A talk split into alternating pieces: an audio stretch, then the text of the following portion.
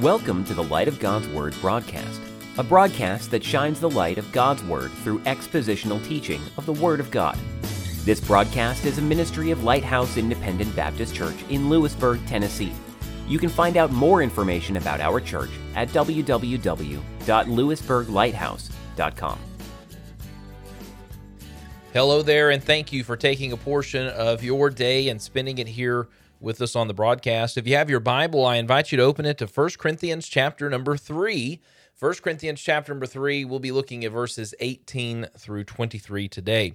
The Bible says here, Let no man deceive himself. If any man among you seemeth to be wise in this world, let him become a fool, that he may be wise.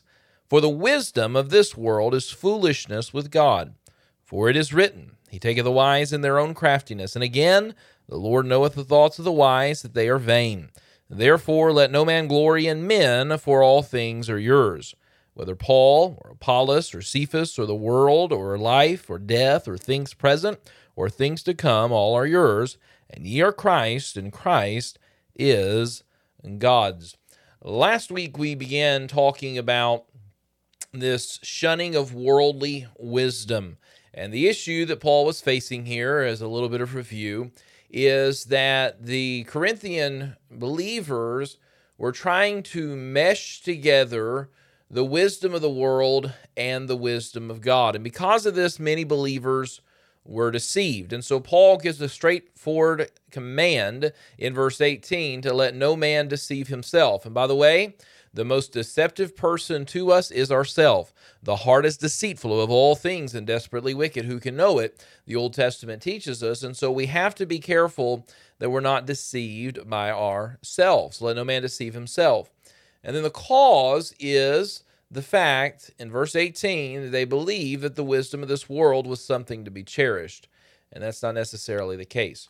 And so Paul says the way to counter this is to become fool in the eyes of the world, that you may be wise in the eyes of God. And then we finished off last week talking about the fact, or beginning to talk about the fact, that Paul then began to condemn, to condemn this deception. Uh, in verse 19, the first part, for the wisdom of this world is foolishness with God. And so Paul makes it very clear here that the wisdom of this world li- that leaves out God and the gospel is given much praise by the world, but in God's assessment, it is foolishness. It's foolishness. Paul gives some examples to support his argument that the wisdom of this world is folly or foolishness with God. First, Paul quoted Job chapter 5 verse 13 to support his argument that the wisdom of this world is foolishness with God. In verse 19, for it is written, he taketh the wise in their own craftiness. Now in this passage in the book of Job, Eliphaz said that God was like a hunter in catching Job as he caught the wise in their craftiness. Now Job was caught in the trap of his own human reasoning. He was thinking through his mind and according to his reason rather than understanding and accepting the wisdom of God. And when we as people act according to the wisdom of the world, many times we think that we are enlightened. In fact, that's what's behind a lot of the agendas that are against what the Bible teaches. But meanwhile, these people who are living in bondage to sin live believing that they're enlightened. They are deceived. And the wisdom of this world says you're doing great. But the Word of God says it's foolishness. Then Paul quotes uh, Psalm 94, verse 11, to support his argument that the wisdom of this world is foolishness with God when he said, And again, the Lord knoweth the thoughts of the wise, that they are vain. In this passage, God asserts that he knows what the wise are thinking. And he declares that what he knows they are thinking is indeed uh, vain, it's futile. In other words, God is mocking them who believe they're safe when they rebel against him. I think of the so called new atheists, as they're termed many times in this regard. And there's just been this resurgence in, in recent days, it seems, of atheism with some very outspoken voices and then also some not as outspoken voices, but they love to debate Christians on the existence of God. They love to debate Christians on Christian issues. Uh, but what's amazing is they seem to be very arrogant and sophisticated. Why? Because they are deceived, because they are wise in their own eyes. And yet, the Bible says the Lord knoweth the thoughts of the wise, talking about the wise of the world, they are vain. They mean nothing. it's empty. And so now, in the latter part of this chapter, Paul deals with the discipleship of believers. They've been deceived, but now we need to look at the discipleship. Believers are disciples of Jesus Christ. We discipline our life according to the teachings of Jesus Christ and his word. However, the Corinthian church Christians were making themselves, instead of disciples of Jesus Christ, uh, they were making themselves disciples of human leaders. Paul brings up this subject once again of division in the closing verses of this chapter. And he ha- he's having to do so because of the truth that the Corinthian church was making themselves disciples of human leaders instead of Jesus Christ. Um, we find verse 21, verse A, therefore let no man glory in men. Now, the Corinthian church, they were choosing one of the leaders that they most admired, and they wanted to be identified with them. And they were boasting in men such as Paul and Apollos and, and Cephas, which is another name for Peter. Now, here's the problem with this. When we boast in men, we are setting ourselves up for disappointment. And you say, why? Well, first of all, men are human. Men are sinful. Men are not perfect. Men make mistakes. And the reality is, as human beings, we do not always do the right thing. But to contrast us with the holy God, we find that he is he is divine. He's perfect. He never makes mistakes. He always does the right thing. He's he's he's perfect. So men should never be glorified, only God should be glorified, and therefore all of our boasting should be in Jesus Christ and not men. In verse 21, for all things are yours. Now, this is a very comprehensive statement. In fact, Paul says it twice in this verse and in the next. And the language of this expression comes from Stoic philosophy.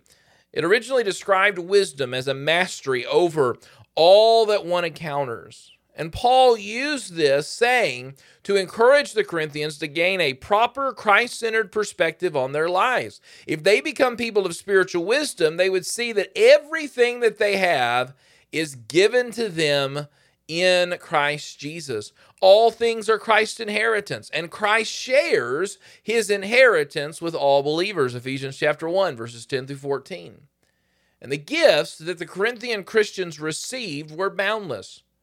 So, what was included in this possession of discipleship? First of all, the evangelists were included. Look at verse 22. Whether Paul or Apollos or Cephas, these men, as Paul said in 2 Corinthians 4 5, were merely their servants for Jesus' sake. Paul and Apollos and Cephas, they were not meant to be viewed as men seeking uh, following from the groups in the churches. That's not what they were there for. They were simply being obedient to the call of God upon their lives and were gifts that God had given to the believers for their edification. Notice the environment, verse 22, or the world. The church is joint heirs with Christ, Romans chapter 8, verse 17, uh, of all that is His. And this includes the world and the entire universe. The existence was included. Look at verse 22 life or death. Life is theirs as believers through Jesus Christ. And as one preacher said, in death, is the servant of the Lord to usher me into the presence of the Lord. Life or death. Verse 22, the last part, or things present or things to come. The present that we're living in now has to do with God's providence and the way that He indeed works all things out together for the good to them that love God, to them who are called according to His purpose. And so the future has to do with the glorious hope that belongs to believers. Verse 22 all are yours. The third thing we need to notice about this discipleship is our position in discipleship. Believers have a distinct and blessed position in being saved. Notice verse 23 and ye are Christ. He's the Savior. You don't belong to preacher so and so, or missionary so and so, or evangelist so and so, or such and such college, or even such and such church. You belong to Jesus Christ. And a disciple of Jesus Christ is a follower of Jesus Christ. Now, the issue many times is people begin to follow men and fail to follow Jesus Christ, who is their Savior. As believers, we now belong to Jesus. I like the old hymn, Now I belong to Jesus, Jesus belongs to me. We are his blood bought possession. We are his treasure. We belong to him. He's our Savior. And because of that, it brings us security. Verse 23 And ye are Christ. Now, I said that Jesus is our Savior and that we belong to Jesus. And this is one of the greatest blessings of salvation. But I want you to notice this our security and salvation is Jesus Christ. Because we belong to Jesus, we are secure for all eternity. The reality is this Jesus is Savior and Jesus is keeping you as a believer. That's why there's security. I had someone ask me one time, uh, they were just talking about this with their brother and they just felt like they didn't have the proper answers. And so they asked for some help. And they said, My brothers want to know, can he lose his salvation? And I told him, I said, most of us can lose about anything. But the problem with this thought or this question is the fact that just as it's not your works that gains your salvation, it's also not your works that keep your salvation. Jesus Christ keeps us. We don't have to keep him. Once a person becomes a Christian, he or she is kept safe for all eternity. Why? By Jesus Christ. Jesus said this no man can pluck you out of his hand. And so we have a very secure position in Jesus Christ. And because of that, we need to be submissive to him, just as he is to the Father. Just as we belong to Jesus, there is a sense in which Jesus belongs to God. And of course, we know Jesus is God. And our blessings are absolutely secure because Christ's position is secure. When it comes to God, the gospel, and eternal issues, the only truth that we have is found in the Word of God. I'm going to take just a moment here today and ask you a question. What kind of relationship do you have with the Word of God? What kind of relationship? You know, oftentimes we talk about the Word of God as our food, our spiritual food. Can I ask you a question? Could you survive on the same number of physical meals as you do spiritual ones? Can you survive with the amount of food equal to the amount of time you put in the Bible? If not, I encourage you. I'm not here to chide you. I'm not here to beat you up. I'm here to encourage you. Get in the Word of God where you'll find spiritual nourishment. I find oftentimes when people doubt their salvation and begin to think that they can lose their salvation, there are a couple common denominators that I find when people get to this position. But one of the most common is they don't read the Bible. And the whole time, all week, maybe all day, maybe for months, maybe for years, the devil is speaking doubt in their heart, and they never go to the Word of God where they find security, where they find uh, comfort. Paul's been teaching these Corinthians and us that the wisdom of God is far superior to world's wisdom. Well, where do we gain the wisdom of God? In the Word of God. And if you or I neglect to read and to study and to grow in the Word of God, then we are neglecting godly wisdom.